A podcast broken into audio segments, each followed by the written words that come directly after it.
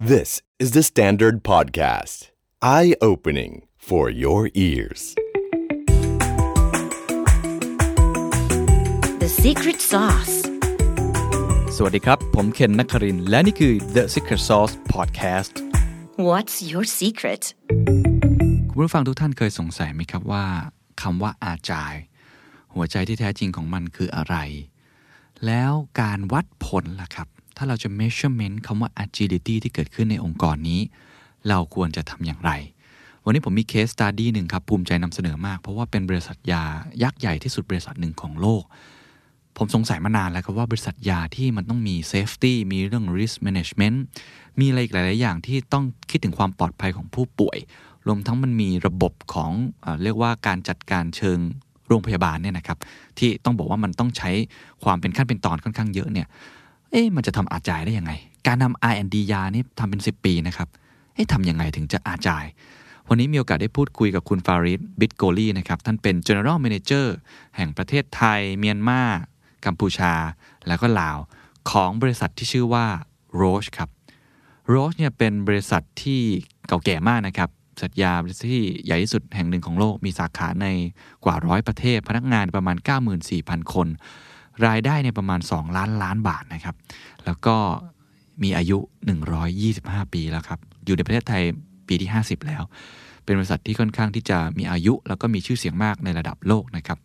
ถามว่าโรชเขาเด่นเรื่องอะไรเนี่ย ถ้าใครอยู่ในวงการยาก็จะรู้ครับว่า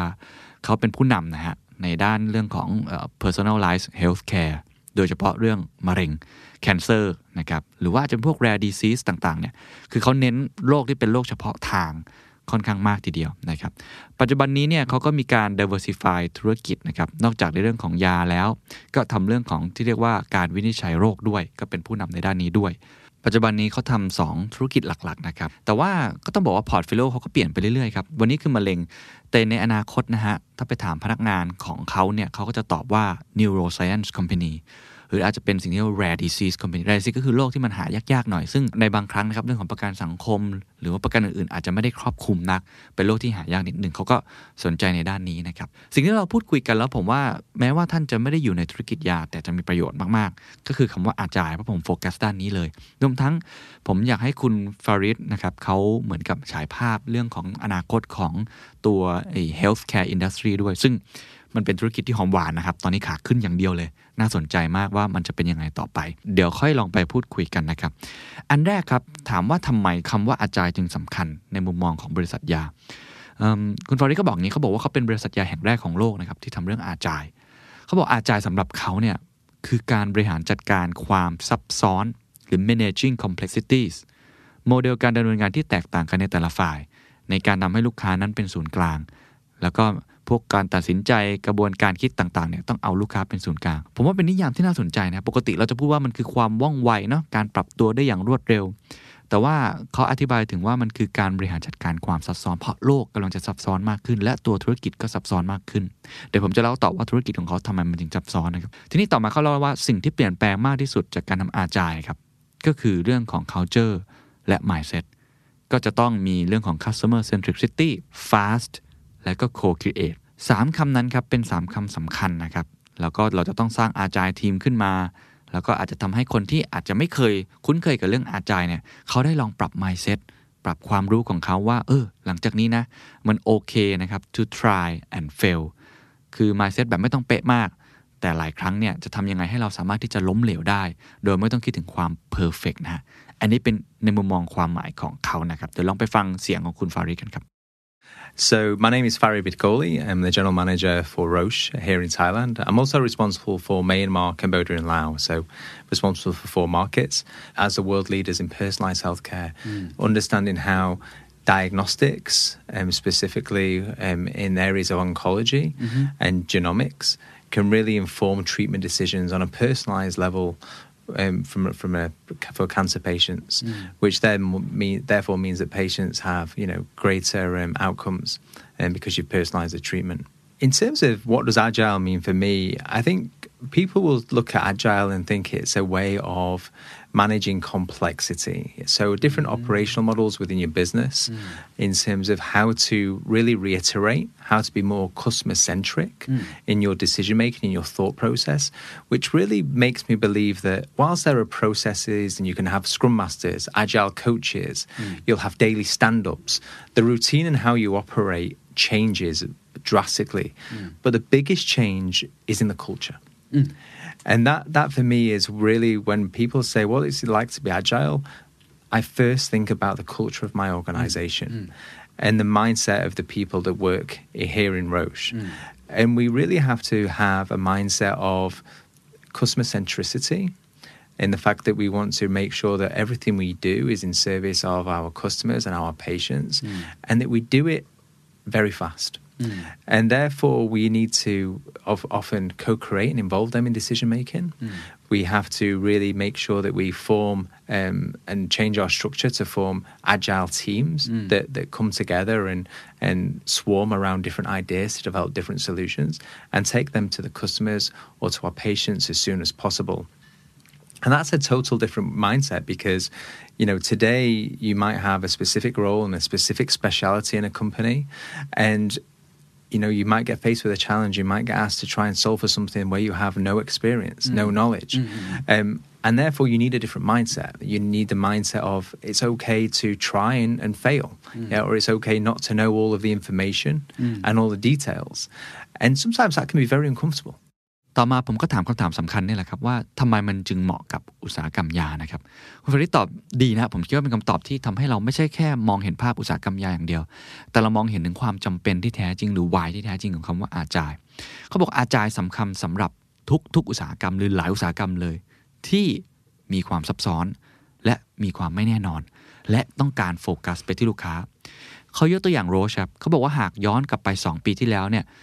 70%นะครับ ของ stream of revenue หรือรายได้ทั้งหมดเนี่ยมาจากสินค้า SKU 7 ตัว ภายในปีหน้าครับ 70%ของรายได้ทั้งหมดจะมาจากสินค้า 17 ตัว จาก 7 ตัวเป็น 17 ตัว มันเกิดอะไรขึ้นครับ มัน more complexity ครับ มันมีความซับซ้อน เราจะเริ่มทำธุรกิจกับ rare disease นะครับ แล้วก็ neuroscience คือเหมือนว่าเขาจะทำธุรกิจที่มันซับซ้อนมากขึ้นเรื่อยๆ ลองคิดภาพครับว่าธุรกิจของคุณเป็นอย่างนั้นไหม ผมเชื่อว่าเป็นมากขึ้นเรื่อยๆ เพราะฉะนั้นเขาเลยบอกว่าจากสิ่งใหม่ๆนะครับที่พวกเขาวางแผนไว้การทำแบบเดิมไม่ประสบความสำเร็จแน่ๆ เพราะฉะนั้นเขาจึงต้องช่วยพนักงานให้เติบโต ก้าวออกจากบทบาทที่ทำแต่เรื่องเฉพาะทางให้รู้กว้างมากขึ้น ในมุมมองของคุณฟาริดครับเขาบอกว่าเรื่องความปลอดภัยเนี่ยมันสำคัญ แต่มันไม่ใช่สิ่งที่เราต้องแลกกับการทำอาจาย เขายังลงทุนอยู่ในพวก clinical trials นะครับ200 ล้านต่อปี ตัวอย่างอย่างเช่นเขาบอกว่าอาจายเนี่ยมาช่วยเรื่องความปลอดภัยด้วยนะฮะเขาบอกช่วงโควิดเนี่ยคุณหมอไม่สามารถเรียกผู้ป่วยมารับยาได้ เหมือนกับไม่ทำไม่สามารถทำรีเสิร์ชได้เขาก็ไม่สามารถจะเก็บข้อมูลได้นะครับว่าเออคนผู้ป่วยนี้เป็นยังไง สิ่งที่เขาทำก็คือทำอาจายครับคือทำ clinical trials เหล่านี้เปลี่ยนเป็น virtual ซึ่งทำให้สามารถพูดคุยกับผู้ป่วยได้ภายในไม่กี่สัปดาห์ เพราะฉะนั้นในมุมมองคุณฟาริสเนี่ยอาจายไม่ได้ลดความปลอดภัยลง แต่กลับเพิ่ม customer centric ด้วย ลองไปฟังเสียงกันก่อนนะครับ I think it's important for many any industry where you have a level of complexity and a level of uncertainty um, within your business or in the environment you're operating in. And I think it's really essential if you feel that your your business, your clients, your customers, um, you know, you need to serve them. You want to be really truly customer focused. So I give you an example of why Roche went agile. Hmm. So um, if we were to look maybe two years ago, hmm. 70% of our entire revenue was coming from seven products. Hmm. Now, by 2022, by next year, 70% of revenue will come from 17 products. 17 fro- from 7 to 17 Yeah. So our complexity changed dramatically. Hmm. And then in terms of new disease areas we're operating in, we've now we will be operating in rare diseases, hmm. in ophthalmology, hmm. and in neuroscience. Three years ago, we were not do, in those in those areas. So we saw that there was this huge level of complexity coming towards us, and we were really wondering how we are going to manage that as best as possible. And we thought that our traditional way of working would not meet those needs because um, as many big industries or big corporations where you have 94,000 employees, you know, where you've traditionally been successful, um, I, we, we took a look and said if we want to continue being successful, we can't continue the way we're doing. We can't just build bigger organizations, more teams, do more of the same. Um, it's not impactful. So that's why we moved to agile to say how can we have greater resource flexibility in our in our organization? How can we help people who are employed by Roche have different opportunities to grow? So stepping out of a specialty role into more of a generalist role, and hopefully give them more career opportunities and greater breadth of experience and capabilities. ผมก็เลยถามต่อต่อเนื่องจากเมื่อกี้นะครับว่า แล้วไอ้คำว่า flexibility นะครับหรือ agility เนี่ยมันใช้ได้กับทุกแผนกจริงหรือไม่ เพราะอย่าลืมฮะว่าบางแผนกนี่ก็อาจจะต้องทำอะไรที่มันมีความน่าเชื่อถือหรือช้าหรือเปล่า เขาบอกว่าได้หมดนะฮะเขาบอกยกตัวอย่างเช่นอย่าง sales representative หรือว่าดีเทลยาเนี่ยนะครับอันนี้ผมเคยเป็นนะเซลล์ขายยาเนี่ยที่ให้ความรู้คุณหมอทั่วโลกเนี่ย เขาบอกตอนนี้กำลัง work from home อยู่ จากมุมมองเชิงธุรกิจแบบเก่าเนี่ยมันก็ไม่ productive เนาะเพราะว่าจริงๆแล้วควรจะไปวิสิตหมอ แต่ก่อนเนี่ยผมวิสิตหมอตลอดนะ แต่ตอนนี้เขาปรับเป็น virtual มากขึ้นนะครับแล้วก็ทำให้เขาเนี่ยไม่ใช่แค่ทำงานอย่างโดดเดี่ยวนะ แต่ว่าทำงานกับ marketing ด้วย แล้วก็สร้างเป็นเขาเรียกว่าแทนที่จะไปวิสิต face to face อย่างเดียว หรือวิสิตแบบ virtual เองก็ตามทีเนี่ยเขาเปลี่ยนเลยครับเขาเปลี่ยนเป็นวิธีการคือทำดิจิ t a ลคอนเทนต์ทำมีเดียทำออนไลน์ educational sessions ขึ้นมา สิ่งเหล่านี้ปกติเซลล์เรปตอนที่ผมทำเนี่ยไม่ได้จำเป็นต้องทำขนาดนี้นะ แต่อันนี้ต้องทำเพราะว่ามันต้องเปลี่ยน mindset เพราะวิธีการมันต้องเกิดขึ้นใหม่ๆ เพราะเราไม่สามารถไปพบกับคุณหมอได้นะครับ แล้วก็บอกว่าจากบทเรียนนี้นะครับเขาก็เลยเปลี่ยนความคิด เริ่มทำออนไลน์ educational session นะครับขึ้นมาช่วงที่เกิดการระบาดของโควิดรอบแรกนะครับ สิ่งที่บริษัททำก็คือการจัดสัมมนา โดยเชิญแพทย์แล้วก็ผู้เชี่ยวชาญจากกรมควบคุมโรค มาบรรยายให้ความรู้ ซึ่งเซสชั่นดังกล่าวก็ถือว่าได้รับความสนใจจากแพทย์ทั่วประเทศเป็นจำนวนมากครับ when COVID 19 happened um, here in Thailand, you know, to protect our, our staff, we had them working from home. Now, today we have 50 um, sales representatives supporting doctors with medical education all over Thailand. And all of a sudden, they were working from home. From a business perspective, they weren't productive. But what we did is, is say, well, okay, these are all pharmacists, highly educated like yourself. What can we do with them? And actually, we just made we just shifted our model from more of a physical interaction model to a virtual model. So our reps, instead of going out and seeing doctors and educating them, they were working with our marketing teams, developing digital content, digital media. Setting up virtual online educational sessions. So their role took a whole different um, turn. And actually, many of our sales reps were, were, were challenged in the fact that they were being asked to do things that they'd never done in the, in the past. Mm. But because we have the mindset, because we have the culture of it's okay to try new things, it's okay to mm. experiment, we don't have a hierarchical culture to say, no, no, that's marketing's job. You can't, you can't experiment there. We mm. don't need your support we all come together to solve for the same challenges. And therefore, we had different flexible um, squads set up. We had different um, people working on different things to solve for that. ประเด็นต่อมาที่เราคุยกันยังอยู่ในหัวข้อของ why อยู่นะครับ เมื่อกี้ผมพูดไปแล้วว่าอาจายเนี่ยมันสำคัญเพราะว่ามันมาช่วยจัดการความซับซ้อน นะครับที่มันจะเพิ่มขึ้นเรื่อยๆ แต่คุณฟาริดยังพูดอีกมุมหนึ่งที่ที่น่าสนใจเพราะว่าเป็นเทรนด์ใหญ่ของโลกด้วยนะครับ นั่นก็คือนอกเหนือจากไอตัวสินค้าที่มันจะเพิ่มขึ้นและ SKU มันเพิ่มขึ้นมันซับซ้อน ความต้องการนะครับของผู้บริโภคหรือเรียกได้ง่ายว่าคือผู้ป่วย อันนี้มันเหมือนเป็นตัวอย่างเคสหนึ่งที่คุณฟาริดเขาเล่าให้ฟังว่า นี่คือความสำคัญของ Agile ครับหรือรัฐบาลเองก็ตามทีที่เป็น third party ที่สำคัญเนี่ยมันเพิ่มขึ้นด้วย เพราะอะไรครับ เพราะประเทศไทยเนี่ยอยู่ในสังคมผู้สูงอายุแล้ว แล้วเขาจำเป็นจะต้องมียาตัวใหม่ๆ เข้ามาเพิ่มประสิทธิภาพในการมีชีวิตนะฮะอยู่ยังไงให้แข็งแรง ระหว่างนี้ครับเราก็ต้องทำให้กลุ่มคนทำงานให้แข็งแรง แล้วก็สามารถที่จะทำงานได้อย่างแข่งขันด้วยนะฮะนั้นมันก็จะเป็นแรงกดดันในเชิงเศรษฐกิจที่มันเหมือนกับฝากความหวังมาที่การแพทย์เพราะถ้าเราสุขภาพไม่ดี เราก็ไม่สามารถที่จะทำงานได้นะครับแล้วเศรษฐกิจก็จะไม่พัฒนาได้ เพราะฉะนั้นถ้าเกิดมองในมุมมองนี้ฮะก็จะเห็นเลยได้ว่า นั่นเป็นเหตุผลที่เราต้องรีบพัฒนาตัวเองฮะพัฒนาตัวเองอย่างไร ในอีก 3 ปีข้างหน้าหรือ 10 ปีข้างหน้า อาจายเลยเป็นหัวใจสำคัญ ที่จะไปถึงเป้าหมายนั้น ถ้าบริษัทอย่างโรชเองอยากจะพยายามที่จะสร้างยานะครับที่มันซับซ้อนขึ้นที่มีหลากหลายขึ้น เพื่อตอบรับกับเทรนด์ในอนาคตก็คือสังคมผู้สูงอายุ อันนี้คือโกถูกไหมฮะสิ่งที่เขาต้องเริ่มทำตั้งแต่วันนี้เพื่อรองรับอนาคต 3-10 ปีข้างหน้า คืออาจายนั่นเองผมว่าเป็นเหตุผลที่น่าสนใจมากคุณลองคิดในมุมมองของตัวเองนะครับ อุตสาหกรรมตัวเองมันมีเมกะเทรนอะไรดีมาอะไรในอนาคตที่คุณต้องการบ้าง หรือตัวโปรดักของคุณเองจะเพิ่มอะไรบ้าง และอาจายจะมาตอบโจทย์นี้ใช่หรือไม่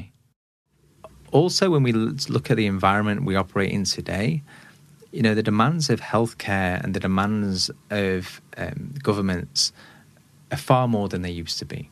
You know, if you look at Thailand, Thailand, for the first time in its history in 2018, became an aging society. Ah, yes. By 2040, a third of Thai population will be over the age of 65, which will mean that, you know, unfortunately, there'll be more people in Thailand with non communicable diseases mm. such as cardiovascular disease, diabetes, mm. cancer. And we have to try and afford, as a government, we have to try and afford and, and pay for latest medicines to keep them, you know, alive and Yes. healthy. At the same time, we have to invest in the workforce and make mm. sure they're healthy and active. Now, that means that there'll be economic pressures on healthcare. And one of the one, one of the ways that we want to try and manage this is is from an agile perspective is how do we also have that in our view? How do we also think about the challenges our customers are facing and make sure that we can, let's say, adapt and be more customer centric? So, uh, apart from the complexity in our organization, we've wanted to become more, far more customer centric and client centric and really start trying to solve for the needs of the future um, and anticipate the healthcare and the trend in the market. And I would say this is this is what you have to do in any type of business. ประเด็นต่อมาครับ เป็นประเด็นที่ผมสนใจมาก ๆ นะครับ นั่นก็คืออนาคตครับ อนาคตของอุตสาหกรรมยาเนี่ย pharmaceutical industry มันจะเป็นยังไง เพราะถ้าเกิดเรารู้อนาคตได้ คุณลองคิดภาพการลงทุนต่างๆ ถ้าคุณเป็นนักลงทุนนะนะครับ หรือว่าในแง่ของโอกาสใหม่ๆ ที่จะใช้คำว่าเกี่ยวข้องกับ ecosystem นี้ มันจะมีโอกาสใหม่ๆ เกิดขึ้นมากมาย เหมือนกับอินเทอร์เน็ตเกิดขึ้น แล้วคุณก็สามารถที่จะทำ Facebook ทำแอปพลิเคชันอะไรไปอยู่ในนั้นได้ ในมุมมองของ Roche นะครับ มีดังนี้ครับ อันที่หนึ่งเขาบอกว่าคือ personalized healthcare มันจะกลายเป็นเรื่องจำเป็น จากที่เมื่อก่อนเนี่ยเวลารักษาคนเนี่ยเรารักษาแบบแมสก็คือ one size fits all นะครับยาตัวหนึ่งรักษาได้หมดทุกคน อนาคตเนี่ยทุกคนจะต้องการรักการรักษาแบบ personalized นะครับอย่างเช่นโรงพยาบาลหลายที่เนี่ยเขายกตัวอย่างเช่นศิริราชเนี่ยเขาก็จะมีแอปให้เช็คนะครับว่าคุณหมอจะมาถึงกี่โมง ตัวคุณเองเนี่ยจะได้ไม่เสียเวลาให้มารอนาน ก็จะเป็นประสบการณ์ที่ดีขึ้น อันนี้ในแง่ของการเข้าถึงบริการ แต่ถ้าในมุมมองของ deep เลยในเรื่องของยาเนี่ยนะฮะเขายกตัวอย่างอันหนึ่งเช่นคำว่า comprehensive genomic profiling อะมันคืออะไรฮะ เดี๋ยวลองอธิบาย ยกตัวอย่างเช่นเรื่องของมะเร็ง แต่ก่อนเนี่ยเวลามีคนเป็นมะเร็งนะก็จะถามว่าคุณควรได้ยาอะไร แต่ตอนนี้คำถามเขาจะเปลี่ยนครับ เขารู้เลยว่ามันเกิดจากยีน เช่น มะเร็งเต้านมเนี่ยแบ่งได้เป็น 4 ประเภท มะเร็งปอดมี 13 genetic mutation หรือการกลายพันธุ์ 13 ยีนแบบนี้นะฮะเพราะฉะนั้นหลังจากนี้ครับ อย่างแรกที่เขาจะต้องถามเนี่ยเขาจะถามว่า genetic mutation ไหน คือถามว่ามีการกลายพันธุ์ genetic ตรงไหนตัวไหน เพื่อที่จะสามารถที่จะ comprehensive genomic profile เพื่อหา mutation ที่เกิดขึ้นได้อย่างตรงจุดมากขึ้น ซึ่งอันเนี้ยแต่ละคนก็อาจจะเกิดไม่เหมือนกัน เปรียบเทียบฮะคุณเป็นหวัดเนี่ยคุณไปหาหมอเนี่ยหมอก็จะรู้เลยว่าไข้หวัดแบบนี้คุณต้องรักษาด้วยอะไร แต่ในอนาคตเขาจะถามละเอียดเพิ่มขึ้น ถ้าโรคมันซับซ้อนมากขึ้น และยาที่ได้อาจจะได้ใน A ใน B ใน C อาจจะได้ไม่เหมือนกัน นี่คือเทรนที่เขามองเห็นนะครับอีกเทรนหนึ่งครับเรื่องของ digitalization นะครับอันนี้ telemedicine นะครับพูดกันเยอะมาก ของรถนี่เขามั่นใจมากนะเขาบอกว่าจริงๆมันมีมาเป็น 10 ปีแล้ว แต่โควิด -19 เนี่ยมันเร่งปฏิกิริยาทำให้เกิดขึ้นจริง เขาบอกมีคนเคยทำวิจัยครับว่าคนเนี่ยประมาณ 70%นะครับชอบนะฮะ prefer teleconsultation มากกว่าการไปโรงพยาบาล ผมว่าก็คล้ายๆ กับโลกของ e-commerce หรือว่าโลกอื่นๆนะฮะสิ่งนี้มันจะเปลี่ยนโมเดลธุรกิจการแพทย์ไปโดยปริยายเซลล์ representative หรือตัวแทนจำหน่ายเนี่ยต้องไปโรงพยาบาลไหมครับ ต้องอยู่โรงพยาบาลไหมครับ โรงพยาบาลยังจำเป็นอีกไหมครับในอีก 10 ปีข้างหน้า อันนี้ต้องกลับมาทบทวน ผมว่าก็ต้องไปดูว่าอันไหนจำเป็นที่ยังต้องมีอยู่เหมือนกับร้านค้า brick and mortar ก็ยังจำเป็นต้องมีอยู่ โรงพยาบาลแก่นของมันคืออะไร อะไรจำเป็น แต่บางอย่างอาจจะสามารถ digitalization ได้ถูกไหมฮะถ้าสิ่งนี้เกิดขึ้นจริงครับ การตัดสินใจของเหล่าทีมเซลล์ก็ควรจะเป็นระบบมากขึ้น นั่นหมายความว่าบุคลากรทั้งแพทย์และผู้แทนยา ก็ควรจะมีทักษะด้านการวิเคราะห์ข้อมูล และมีกระบวนการคิดที่เป็นระบบหรือ systematic thinking มากยิ่งขึ้น If you look at um, COVID 19, yeah, we know some people get really ill from COVID 19. Right. Other people get COVID 19 have no symptoms. Why? Yeah, because we're all different. Yeah, our bodies are different, our genetics are different. Um, if we look at cancer, Yeah. And this is where maybe the, the biggest advancements in personalized healthcare. We used to think that cancer was the disease of maybe the organ or even the cell. Mm-hmm. Yeah. So, you know, you say, oh, she, she's got breast cancer mm-hmm. or he's got lung cancer. And we used to think, okay, it's just, just one disease. Hmm. Um, today, what we know is, is that cancer is the disease of the gene. Hmm. And we all have different genetic makeup. And therefore, if we look at breast cancer, breast cancer is not one type of cancer. Hmm. Yeah, it's three or four different types of cancers. And if you were to look at lung cancer, Mm. In fact, there's 13 different types of genetic mutations. Ah. So, if I were to advise your listeners and they were ever unfortunate enough to be diagnosed with cancer, the first question I would ask my doctor is, is, is what genetic mutation do I have? Mm. Because based on that genetic mutation would depend upon what therapy or what mm, medicine mm. you mm. should get. Ah, okay. So, and in the past, we didn't treat cancer that way. It was you've got breast cancer, here is a medicine. Okay, I see. Let's hope it works. Okay. Today, uh. you can go and get a comprehensive genomic profile. Mm. They will tell you exactly what type of genetic mutations that you have. Mm. Um, some companies, such as ourselves, we even use artificial intelligence and big data mm. to predict which medicines may have a better impact for you mm. and where you would get better outcomes, mm. mm. which helps provide the consultant, the doctor, with information personally tailored for you. Digitalization. But if you look at if you look in the hospital setting,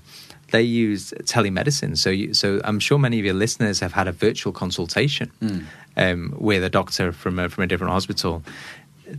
This technology has been around for about 10 years. Hmm. We've just never used it because healthcare has never really needed to adopt it. Hmm. Now it's needed to adopt it because of COVID 19. If you look at some of the um, Accenture surveys, the Accenture is a global consultancy firm.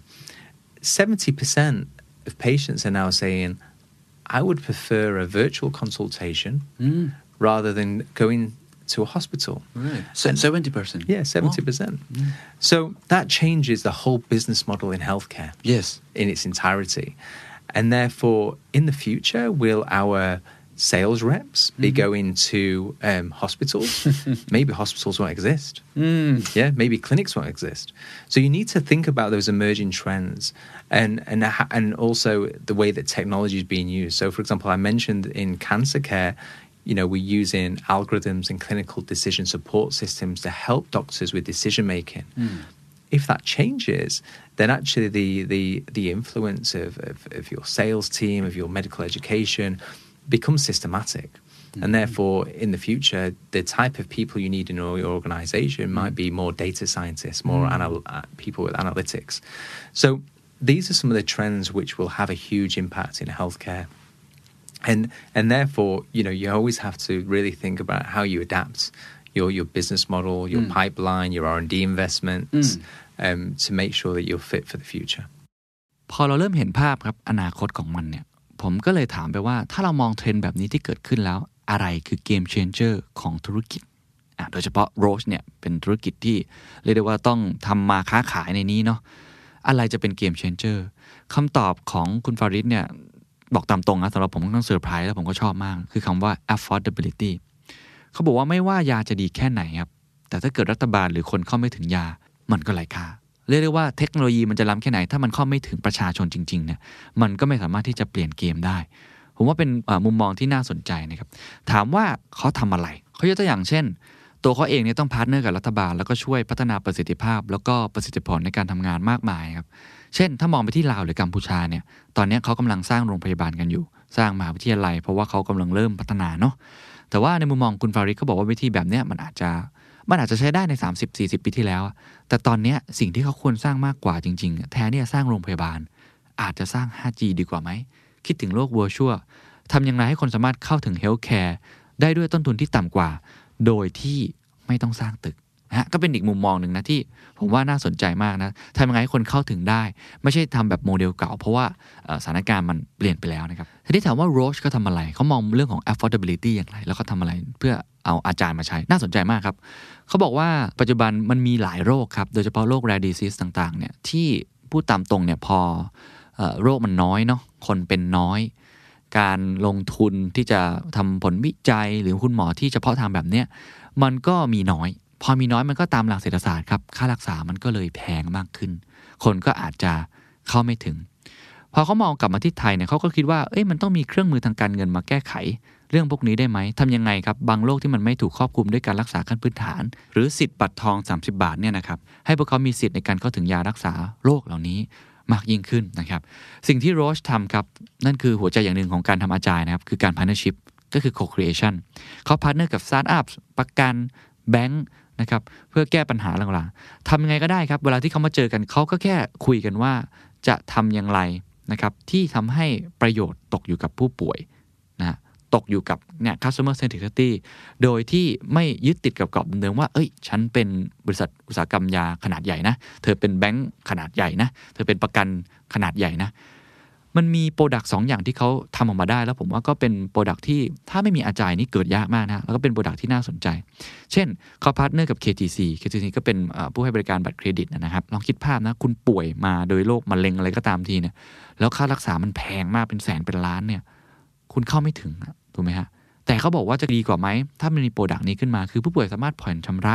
โดยจ่ายดอกเบี้ยนะครับราคาที่สมเหตุสมผล และบางครั้งถึงขั้นว่า Roche จะช่วยจ่ายดอกเบี้ยในระยะแรกให้เลย ฮะช่วยให้เลยเพื่อให้คนสามารถที่จะเข้าถึงได้ เพราะโรคส่วนใหญ่เหล่านี้มันรอไม่ได้ มันต้องรีบเข้าไปรักษาทันทีนะครับทางโรสเนี่ยเขาไม่อยากให้ผู้ป่วยเนี่ยต้องมาขายสินทรัพย์ต่างๆนะครับขายบ้านขายที่ดินเพื่อมารักษา เหมือนกับเราพยายามเริ่มต้นเร็ว แล้วก็ยืดเวลาให้กับเขา ก็เป็นอีกกระบวนการหนึ่งที่ผมว่าน่าสนใจมากนะครับ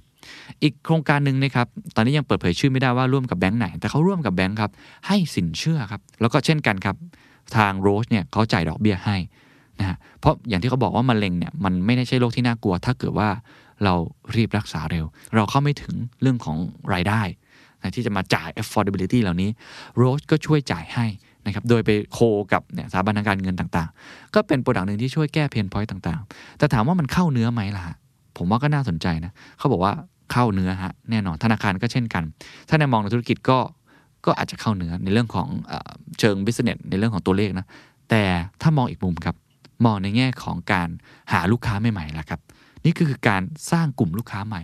นี่คือ new frontier เลยนะกลุ่มใหม่ๆ เป็น new customer ที่ก่อนหน้านี้เขาอาจจะไม่ได้มีโอกาสมารักษากับเรา เห็นไหมฮะ ถ้ามองมุมนี้เขาจะได้กลุ่มลูกค้าใหม่ ซึ่งมองในธุรกิจในเชิงระยะยาวเขาอาจจะได้ได้จากคนกลุ่มนี้อีกเช่นกัน แต่ตอนเริ่มต้นอาจจะต้องเหมือนกับเป็นคนที่กิฟต์ก่อน ก็น่าสนใจครับในโมเดลนี้ครับ And one of the things we, we've done here in Thailand is really think about different partnerships. So we partner with startup companies, we partner with insurance companies, we mm. partner with banks. Mm. We're trying to partner with some of the major hospitals mm. here to solve for some of these challenges. And one of the things that Agile allows us to do, um, it, basically we co-create a lot. So actually, no, we we don't have this arrogant attitude as a company anymore, where you know, oh, we know that's a problem, we know the solution. We'll just go and develop the solution. We take far more, far more of a partnership approach. So we, mm. we co-create. So we'll actually get patients in a room. We'll get mm. doctors in a room. Mm. We might get um, insurance companies in a room together, and we'll say, okay, you know, can we really identify and understand what the problem is here, and then let's let's develop ideas. Let's create together. Be humble. Yeah, and and essentially, then you you you know. It's always great as a business to surround yourself with people who are smarter than you, yeah, or people who provide a different perspective. Hmm. So, so essentially, the, the the need was clear. The need was, how do we help patients hmm. access um, money when they need it for their health? Hmm. that was their need. So then we, when we, then we straight away we thought, well, okay, where do people get money from? So many people go and get a loan from the bank, or they use a credit card, or maybe they use crowdsource funding. um, maybe they sell the house. And when we see this, you know, they sell the house, they sell the car, they sell the possessions, they borrow money with, the, you know, we, and uh, this doesn't happen just because of, of this happens in lots of different diseases. So how do we give them different options? So we um, we approached um, KTC and and we approached other institutions, but actually what happens is is you identify whether people have a like minded mindset. Yeah, do mm. people have a similar mindset than mm. you? Mm. You know? And you know what I would say about KTC is that they were very passionate about this. Yeah, this is we're talking about health. We're talking about improving outcomes for people. We're talking about giving them an option, right? This isn't give them a credit card so they can go and buy nice clothes from M Quartier. this is around give them an option so they can, you know, have better outcomes and, and survive cancer. So they, you know,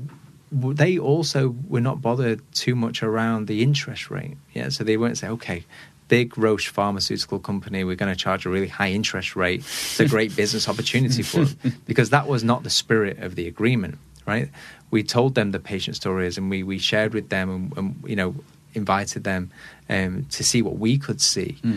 and therefore it was easy to reach a mutual agreement around KTC themselves taking some financial impact and having a different financial product, and Roche taking a financial impact in the benefit of patients.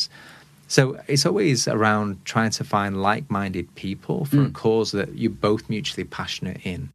เราคุยกันไปแล้วครับ เรื่องความจำเป็นของอาจาย หัวใจของอาจาย แล้วเคสตัดดี้ที่ทางโรสทำไปแล้วนะครับ ทีนี้ผมมาคุยเรื่องที่เป็นค่อนข้างจะภายในองค์กรเขาบ้างเป็น individual นักขึ้นนะครับ ผมก็ถามเขาว่าไอ้ผู้นำเนี่ยที่จะสร้าง agile journey เนี่ยแน่นอน Roche เขาเพิ่งเริ่ม 2 ปีที่แล้วเองเนี่ยมันมีบทเรียนอะไรที่พอที่จะแชร์ได้บ้างนะครับ คุณฟาริสเนี่ยเขาเล่าถึงมุมมองของตัวเองก่อนเขาบอกว่าเขาไม่ใช่เป็นคนที่เข้ามาแล้วสร้าง agile ในใน Roche ประเทศไทยเลย แต่ว่ามันมีการเซตอยู่แล้วทำเหล่านี้ไปสักระยะหนึ่งแล้วเขาบอกว่าตอนที่เขาเป็นเด็กเนี่ยเขาชอบมองคนที่มีอายุเนี่ยนะหรือคนแก่นะพูดตามตรงเนี่ยเหมือนไดโนเสาร์ เออทำไมคิดแบบนั้นเนาะทำไมดูเชยจังเลยไม่เข้าใจ แล้วก็เขาก็มองตัวเองว่าเมื่อเขาโตขึ้นมาเมื่อเขาอายุมากเข้ามาเนี่ยนะเขาจะไม่ทำแบบนั้น ตอนนี้เขาเข้ามา Roche ที่เข้ามา join เขาเพิ่งมา join ไม่นานเนี่ยนะฮะเขาบอกเขามีสองทางเลือก อันดับที่หนึ่ง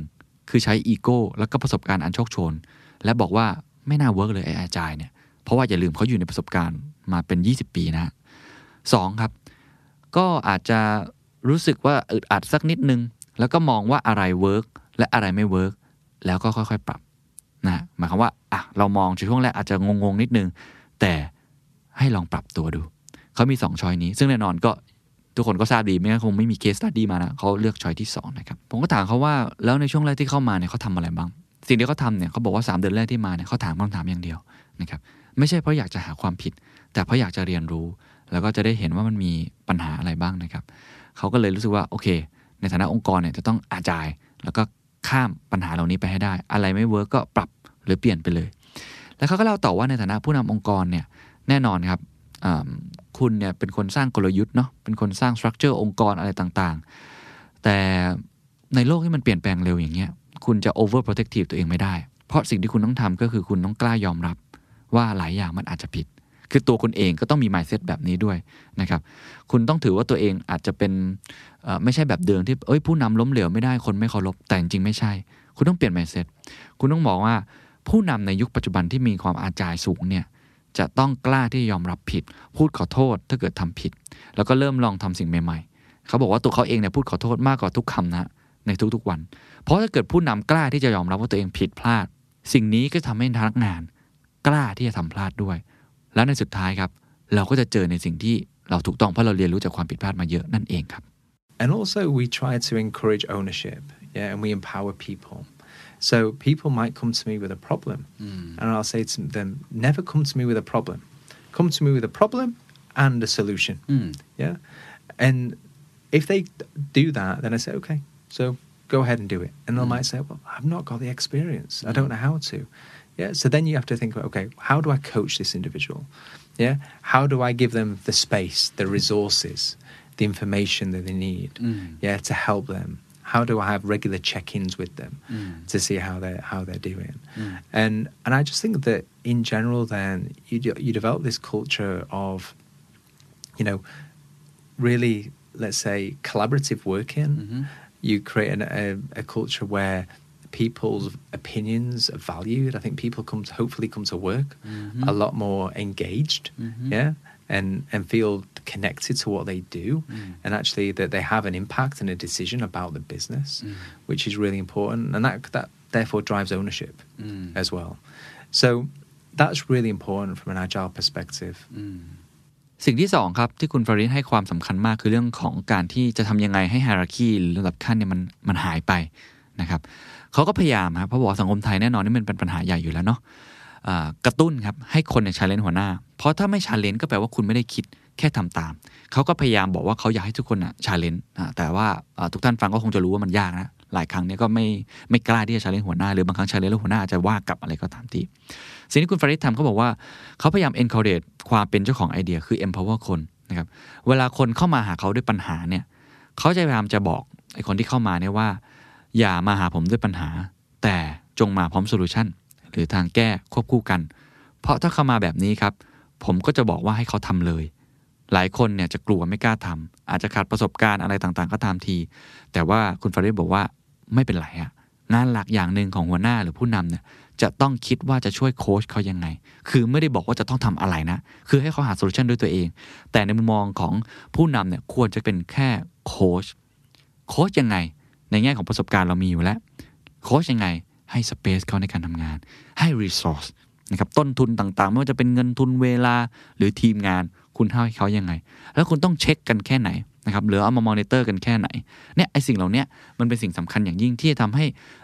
hierarchy มันหายไป เพราะตัวคุณเองไม่ได้ลงมือทำเอง แล้วก็ไม่ได้เป็นคนนำเสนอ solution นั้นเองด้วย แต่คุณแค่เปิดพื้นที่ แล้วก็สนับสนุนเขาในทุกๆรูปแบบนะครับแต่ผมก็ยังไม่เชื่อฮะ เพราะว่าพอคุณฟาริสบอกเนี่ยผมเชื่อว่าจริง ๆ เรื่องของอาจายสิ่งที่เขาพูดเนี่ยมันอาจจะได้เฉพาะคนที่อยู่ใกล้ๆเขาอะสมมติล้อมรอบเขาประมาณ 20 คนใช่ไหมฮะแต่ถ้าเกิดพนักงานอื่นๆนะระดับโอเปอเรชั่นที่อาจจะไม่ได้เจอเขาเลยในรอบเดือนเนี่ยจะอาจ่ายได้ยังไงเขาจะกล้าได้ยังไง คุณฟาริสตอบอย่างนี้ครับเขาบอกว่าใช่ครับ อันนั้นเห็นด้วยเลย แต่การจะทำให้คนระดับที่อาจจะไม่ได้อยู่ในระดับ C level หรือระดับที่เป็น manager เนี่ยได้มีความรู้สึกมีส่วนร่วมเนี่ย หัวใจสำคัญคือคำนี้ครับ decision making คือการตัดสินใจ ต้องให้อำนาจหรือสิทธิ์ในการตัดสินใจเป็นลำดับขั้นตอนที่ชัดเจน อาจารย์จะต้องผลักดันการตัดสินใจไปจนถึงคนระดับล่างสุด empowerment คือกุญแจ ฟังดีๆนะฮะไม่เหมือนกับข้อเมื่อกี้นะ ข้อเมื่อกี้คือคุณ encourage แน่นอนผู้นำจะต้องมีความ encourage คนผู้นำจะต้อง empower ผู้นำจะต้องมีการทำให้เขาเนี่ยกล้าที่จะชาเลนแล้วก็โค้ชเขา แต่นี่มันเป็นระดับเชิงโครงสร้างเลยฮะโครงสร้างของการตัดสินใจคุณลองคิดภาพโครงสร้างองค์กรของคุณ พนักงานระดับเล็กที่สุดของคุณมีอำนาจในการตัดสินใจมากน้อยแค่ไหน อันเนี้ยคุณต้องไปออกแบบ เพราะถ้าคุณให้อำนาจการตัดสินใจเขาน้อยเขาก็จะรู้สึกว่าตัวเองไม่มีอำนาจอะไรเลย คุณฟาริอธิบายต่อว่าการตัดสินใจบางอย่างเป็นของเขา เช่น สิ่งที่จะกระทบภาพลักษณ์องค์กร หรือกระทบงบการเงินอย่างใหญ่หลวง แต่ถ้ามันเป็นเรื่อง Marketing Campaign การสร้างโซลูชันใหม่ให้กับลูกค้าหรือผู้ป่วย คุณฟาริดบอกว่าตัวเขาเองไม่แตะเลย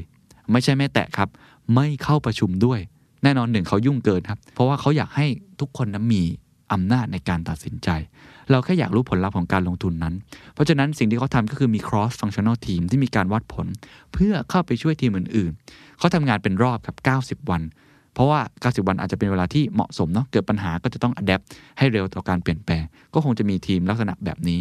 ทีมเหล่านี้ครับนะเขาเรียกทีมนี้ว่า enabling team นะ enabling team ซึ่งตัวเขาเองเนี่ยตัวคุณฟอริสเนี่ยเป็นส่วนหนึ่ง ชื่อนี้ดีฮะ ชื่อนี้ไม่ได้บอกว่าเป็น leadership team ปกติพอพูดว่าเป็นโอ้โห leadership team ผู้บริหารคนก็จะกลัวใช่ไหมแต่เขาใช้คำว่า enabling team ความหมายก็ตรงตัวคือเขาต้อง enable ทีมอื่นนะฮะเป็นเหมือน cross functional team ทีมเฉพาะกิจขึ้นมา ที่ไปคอย enable ทีมอื่นๆทำงานเป็นรอบๆ 90 วัน เขาบอกว่าทุกฝ่ายมีความรับผิดชอบของตน enabling team ก็เช่นเดียวกัน สิ่งที่เขาทำก็คือ stand up meeting กันทุกวันเพื่ออัปเดตกันและกัน ในพื้นที่ที่ทุกคนเดินผ่านไปผ่านมา และทุกคนสามารถมาเดินดูงานของเราได้ ดูได้ว่าใครทำอะไร และหากเท่ากันได้ เราก็จะไม่เข้าไปยุ่งเลย ยกเว้นว่างานที่เราต้องทำเราจึงจะยื่นมือเข้าไป ก็เหมือนเป็นทีมพิเศษขึ้นมาที่จะได้สอดส่องนะครับว่า ตอนนี้อำนาจในการตัดสินใจของแต่ละทีมนะครับที่เราปกติเราอาจจะไม่ได้รู้เรื่องอะไรเนี่ยมันอยู่ตรงไหนบ้าง และพยายามที่จะไป enable เขานะครับ So, for example, my, my enabling team, we call it enabling team because we're there to enable our people. We don't have, call ourselves a leadership team. Mm, enabling team. Okay. So, we enable people to be awesome for patients. That's what we say Mm-hmm. is our remit. Um, one of the principles is, is that we're asking everybody else to work in different ways. So, we ask them to have daily stand ups, we ask them to have a Kanban board, have a set of backlogs. Mm. Now, as an enabling team, we Mhm. also have the same. Mm. So every morning at eight forty-five, Mhm. we have a daily stand-up. and we update each other as a enabling team, and we and we do that, um, and we've been trialing that now for the past couple of months. We have an area in our office which is open. Anybody can hear us what we talk about. They can come and look at our business priorities and what we're trying to do that sits above the squad. So we never interfere. We we have two different decision makings. We say, you know, is this something that a squad could be doing? And if it is, we don't we don't touch it. Yeah. If this is something only we uniquely can do as leaders, um, it might be a cross-cutting initiative. It might be something that's touching multiple parts of the business. Then we do that. So and that's transparent for everyone to see. So as an enabling team, we role model those behaviors um, that we expect to see in the rest of the organization. มาถึงพาร์ทท้ายๆแล้วครับ แล้วผมว่าเป็นพาร์ทที่จริง ๆ ตัวผมเองก็ยังไม่มีคำตอบนะฮะแล้วก็เลยต้องอาศัยคุณฟาริดช่วยตอบนะ ว่าคำว่า agile หรือ agility มันวัดผลยังไงหรอ แน่นอนวัดผลด้วยรายได้ หรือ product มันอาจจะไม่ได้นะ มันจะวัดได้ยังไงว่าเรามาถูกทาง หรือวัดยังไงว่า โอเค เราควรดำเนินการแบบนี้ต่อไป สิ่งที่เขาตอบน่าสนใจเขาบอกว่าต้องวัดด้วยคำว่า momentum ครับเขาบอกว่าถ้าคุณมองแค่ยอดขายนั่นเป็นแค่หนึ่งมุม วัดแค่ผลงานก็ไม่ได้เหมือนกันนะต้องมองไปที่ทิศทางครับ ว่าทิศทางที่เราทำนั้น มันมีโมเมนตัมที่สอดคล้อง กับกลยุทธ์ขององค์กรของเขาหรือเปล่า เขายกตัวอย่างเช่นไอ้ที่ตัวบัตรเครดิตของ KTC ที่เขาทำกัน เขาบอกนี่มันคือมันเหมือนกับเรากำลังจะมี develop healthcare ที่ดีมากเลยนะครับ นั่นคือโมเมนตัมที่ดีนะฮะ หรือว่าการที่เขามีแพลตฟอร์มเรื่อง crowdfunding นะครับ crowdfunding ในการในการรักษาอะไรต่างๆเนี่ยก็เป็นอีกหนึ่งโมเมนตัมหนึ่งนะครับ หรือว่าในแง่ของดิจิทัลเนี่ยเขาไป co-create กับ Thailand Cancer Group นะกับผู้ป่วยเพื่อสร้างแพลตฟอร์มให้ผู้ป่วยเข้าถึงข้อมูล แล้วก็ทรัพยากรที่จำเป็นนะครับ หรือว่าเขาไปทำ hackathon สองอันเป็น partner กับชุมชนสตาร์ทอัพต่างๆเนี่ยคือสิ่งที่เขาพยายามจะเล่าเนี่ยนะครับเขาพยายามจะบอกว่าเนี่ยคือโมเมนตัมสิ่งที่เขาพูดมาทั้งหมดเนี่ยครับมันเพิ่งเกิดขึ้นไม่ถึง 1 ปี เพราะฉะนั้นสิ่งเหล่านี้มันคือโมเมนตัมคือมันมีความคืบหน้าไปอยู่ในทิศทางที่ถูกต้องสอดคล้องกับกลยุทธ์ สอดคล้องกับแนวทางหรือ vision ที่เขาควรจะไป เขายังบอกว่าเขามี partner กับภาครัฐอีกมากมายนะครับนี่แหละฮะคือโมเมนตัมดังนั้นโมเมนตัมในมุมมองของเขาคือ การที่คุณเริ่มเห็น product ใหม่ๆ หรือเห็นผลลัพธ์อะไรบางอย่าง มันอาจจะไม่ได้วัดผลได้ในระยะเวลานั้น หรือว่าสามารถที่จะโอ้โหเป็นที่หนึ่งในตลาด แต่มันเป็นโมเมนตัมที่น่าสนใจ นี่คือการวัดผลของเขาครับ I get asked this all the time. And in fact, you know, I ask this of, of the global organization, how do we manage agility? What I would say is, is I look for in my organization, do we have momentum? momentum Yeah. Hmm. And and what I mean by that is that it, you know if you, for example, your sales results aren't looking great, mm-hmm. um, that's only one measure. That measures velocity, measures speed. But are we doing the right things, and do we believe we're on the right track? Mm-hmm. And and that for me is the momentum. Mm-hmm. And what I see in my business today, mm. and with the people, I see we have great momentum. So if we look at the um, if we look at the alternative financing solutions for patients, and I mm-hmm. mentioned the partnership with mm-hmm. KTC,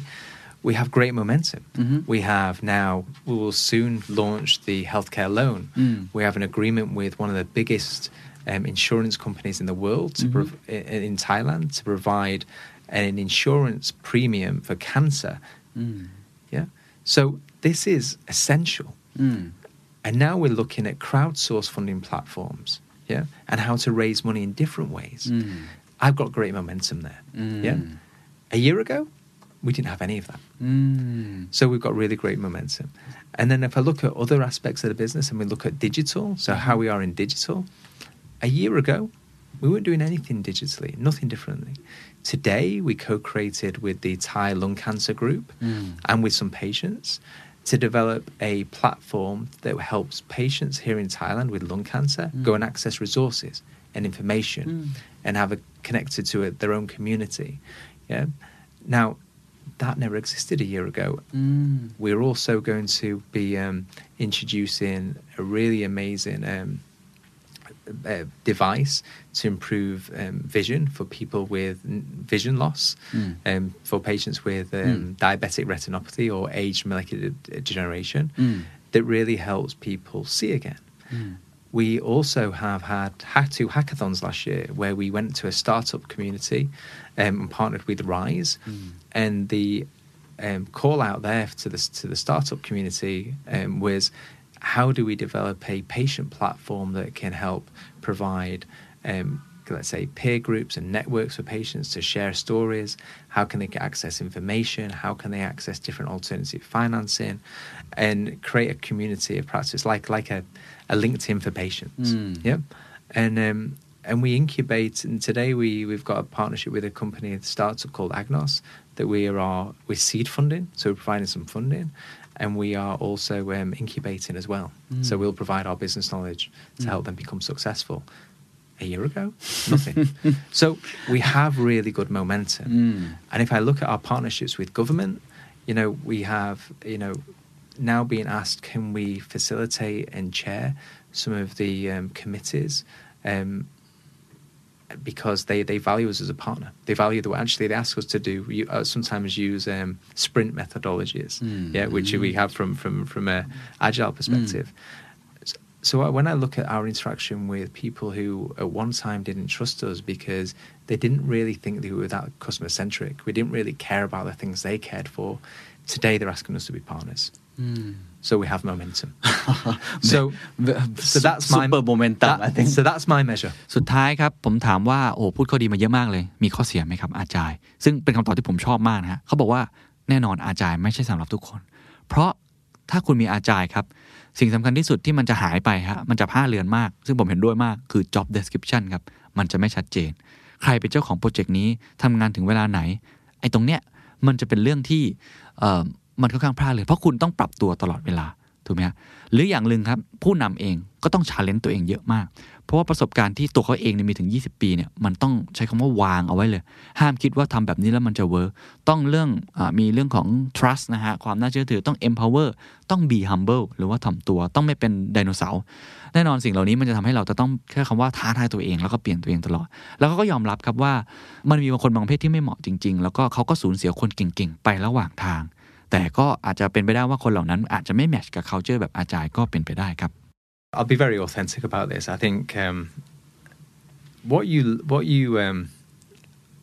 what you sometimes you lose people because um, agile isn't for everybody. I think you know people have to work in a very different way. Some people don't like working like that. I'll be really transparent, and some people have left Roche and said, you know, I just can't work like this. Um, it's not for me. you know, which is fine. Um, you know, because I respect that decision, but Yeah. those aren't the people that you want in the future of your organization when you see this is essential. Right. So that's one of the downsides. And then I just think that as a you know as as as a, as a leader, anyone leading a company,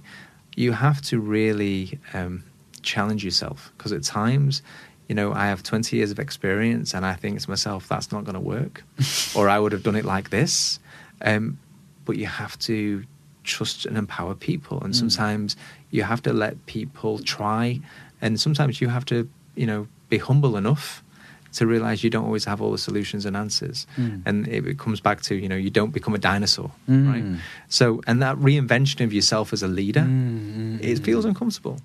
สุดท้ายครับผมก็ให้เขาช่วยฝากนะครับในฐานะผู้นำนักประสบการณ์อะไรต่างๆเนี่ยให้คำแนะนำกับหลาย ๆ ท่านที่ฟังอยู่ในที่นี้ว่าเอ๊ะจะทำยังไงที่จะมีเอ่อ วิธีคิดแบบอาจารย์ได้ เขาบอกสำคัญที่สุดก็คือต้อง motivate ตัวเองนะอย่างเช่นของเขาเนี่ยเขาจะ motivate ตัวเองด้วยกันมองความสำเร็จของสังคมที่สังคมได้รับนะครับหรือความสุขของทีมนะครับแล้วก็ต้องมองการเปลี่ยนแปลงหลายอย่างมันเป็น continual evolution นะครับคือไม่ใช่ว่ามันหยุดอะซึ่งผมว่านี่มันสอดคล้องคำว่า growth mindset นะคือทุกอย่างมันยังไม่จบมันเป็นกระบวนการ นะครับเนี่ยเขาบอกว่าเป็นอีกหนึ่งปัจจัยแห่งความสำเร็จของโรชแล้วเขาก็ยังบอกว่าคำแนะนำสำหรับธุรกิจที่มีความซับซ้อนนะอย่างเช่นโรชเองเนี่ยแล้วก็ต้องการเป็น customer focus เนี่ยต้องการอ่าทำให้เสียงลูกค้าเข้ามาถึงองค์กรอย่างแท้จริงเนี่ยหรือว่าอยากจะสร้าง flexibility speed อะไรต่างๆเนี่ยอาจายคือหัวใจเลย สามารถลองนำไปปรับใช้ได้ แต่ก็อย่าเพียงแค่พูดครับอย่าแค่พูดว่าทำอาจาย อย่าแค่พูดว่าจะทำไอตัวพวกปัชญาคันบันทำสปินอะไรต่างๆ แล้วคุณคิดว่ามันสำเร็จแล้ว จริง ๆ ไม่ใช่ สิ่งสำคัญที่สุดครับ คือคุณต้องเปลี่ยน culture วัฒนธรรมองค์กร สิ่งสำคัญที่สุดครับ คุณต้องเปลี่ยนโมเมนตัมสิ่งสำคัญที่สุดครับ คุณต้องใช้ความเป็นผู้นำไม่หยุดเรียนรู้นะครับ แล้วก็พยายามที่จะสร้างโมเมนตัมใหม่ๆนะครับ เพื่อที่จะจุดประกายให้ตัวเองเนี่ยเดินไปต่อ แล้วท้ายที่สุดครับคำว่าอาจายคือ infinite journey ครับ มันไม่มีวันจบ คุณต้องทำอย่างต่อเนื่องครับ so I yeah, so I, I, I go and try and release my stress. But what motivates me is is when I see really what we're trying to do and, and the successes we have um, for society and for patient, and um, because they might, especially in times like today, hmm. where business is hard, and you want to try and get more out of your organization, more of your workforce, to achieve more things, and do that faster, hmm. then agile is a really good approach to that. Hmm. But you have to really jump two feet in. You can't you can't play agile. You can't call yourself agile, set up a structure, and um, have some scrum masters and do some sprints and use Kanban and think you've achieved it all. Hmm. You have to you have to ultimately change the culture, and you have to look at yourself as a leader and really learn all over again. Hmm. Yeah, and and that kind of and that's that's also really difficult. You know, you have to go and re-educate yourself, re-educate your organization, and that feels uncomfortable. So it's a journey, and you have to look for those. Um, let's say, like I look for momentum, you have to look for those sparks which keep you going. Yeah, but I would um, I would say that not all, all industries need it, um, but I would definitely say if you want to be truly customer focused, if you have rapid life cycles of products, yeah, that you want to bring to market very quickly,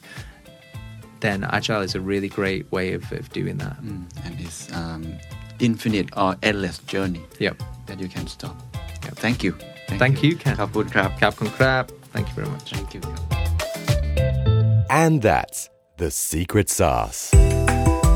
ถ้าคุณชื่นชอบ The Secret Sauce เอพิโซดนี้นะครับก็ฝากแชร์ให้กับเพื่อนๆ คุณต่อด้วยนะครับ และคุณยังสามารถติดตาม The Secret Sauce ได้ใน Spotify, SoundCloud, Apple Podcast, Podbean, j o o x YouTube และ Podcast Player ที่คุณใช้อยู่นะครับ และอย่าลืมติดตาม Facebook Fanpage The Secret Sauce เข้ามาติชมเข้ามาพูดคุยกับผมได้เลยนะครับ